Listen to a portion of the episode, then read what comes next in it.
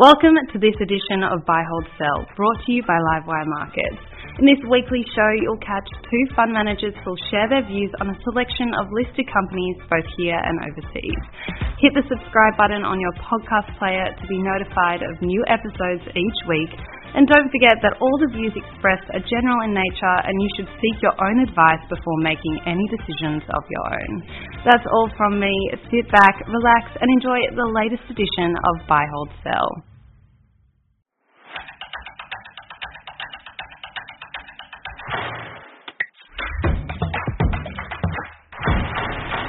Hey, how you doing? And welcome to Livewire's Buy, Hold, Sell. I'm Ally Selby, and today we're very lucky to be joined by Candice Bourke from Shaw Partners and Charlie Viola from Pitcher Partners to find out what ETFs they recommend for both the risk-loving and risk-averse investor. Okay, we're starting off with an investor with an aggressive risk profile. Typically, this would be younger investors who can afford to make riskier investment decisions because of the time horizon, or high risk growth investors who have accepted they'll face some volatility and losses along the way. Candice, what would you typically uh, recommend for these types of investors? When I think of an aggressive risk profile or investor, like you've said, you've got a long time horizon, you're happy to ride out lots of volatility. The word disruptive comes to me and tech, and that is the Loftus Peak Disruptive Tech ETF. LPGT is the ticker.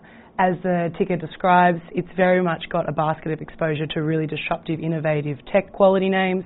Microsoft's in there, Apple's in there, Nvidia's in there. It is a bit of a higher fee, 120 basis points per annum, but that's something that I'm happy to pay uh, because it has performed really well. Some numbers for you. Since inception, it's produced 15.8% per annum. Wow, that's quite impressive. Over to you, Charlie. What would you typically recommend for an aggressive investor?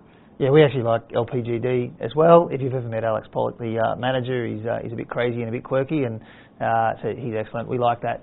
Um, so the one for us, uh, a really simple one to go in portfolios is DHHF, the Diversified All Growth, which is effectively a fund of funds or ETF of ETFs, really. Um, you know, good quality large cap aggressive ETFs, uh, just an easy one to stick in your portfolio and gives you exposure uh, to growth markets all around the world, a little bit of emerging markets, a little bit of the EV um, flavour in there.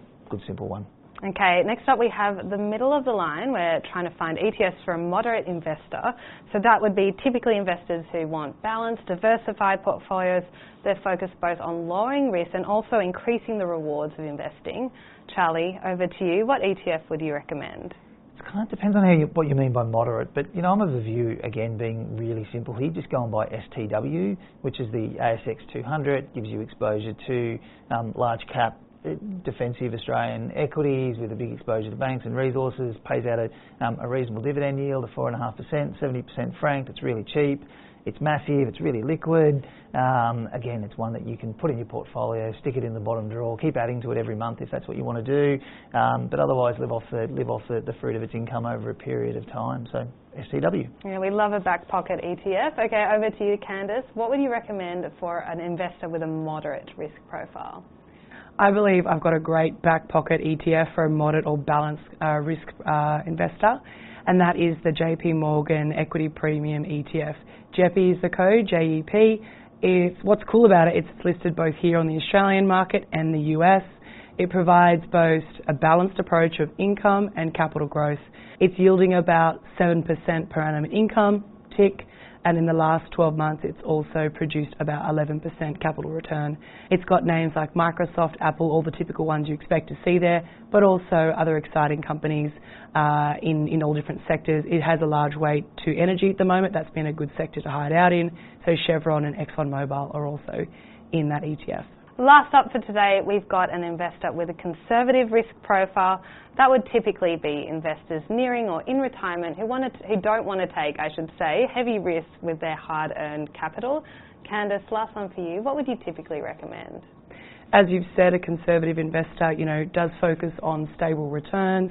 Regular income is very important. So for us, a really great uh, provider in this space for a more conservative investor would be Metrics. They're a fantastic credit uh, manager here in Australia. I think you don't have to go far. We just look in our own backyard to look for really great uh, credit exposures. Metrics has a wide range of different products. One that's listed is MXT, the Metrics Direct Income Fund. It's also available as a managed fund off market. So if you don't like that volatility, fantastic to see the managers held the NAV throughout all of the different market dips and cycles we've seen. It's continually produced over 5% income yield per annum and a little bit of capital on top, about 6% return per annum as well. Okay, over to you, Charlie. What do you like? What do you typically recommend to an investor who's more conservative? Yeah, probably continuing on on the um, on the on the debt theme there because uh, we quite like MXT as well. Um, is QRI, the Qualitas Real Estate Income Fund, very similar to what MXT does in that it's a basket of good quality Australian mortgages, LVR of I think less than 63%. Uh, it's currently paying I think about 8 or 9% yield. Um, it is trading on the market just a little below its NAV, so I think it's trading at a discount of 5 or 6%, so you're going to get that natural kind of uplift back. Um, but, you know, continues to put cash in the bank account, really well run by a business called um, Qualitas.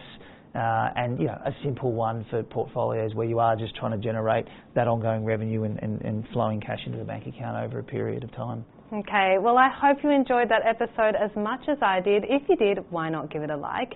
Remember to subscribe to our YouTube channel. We're adding so much great content every single week. Thanks for listening to Buy Hold Sell, brought to you by Livewire Markets, Australia's number one source of expert investment analysis and insights. Register for free online at livewiremarkets.com and you'll discover more exclusive investing articles, videos, and podcasts.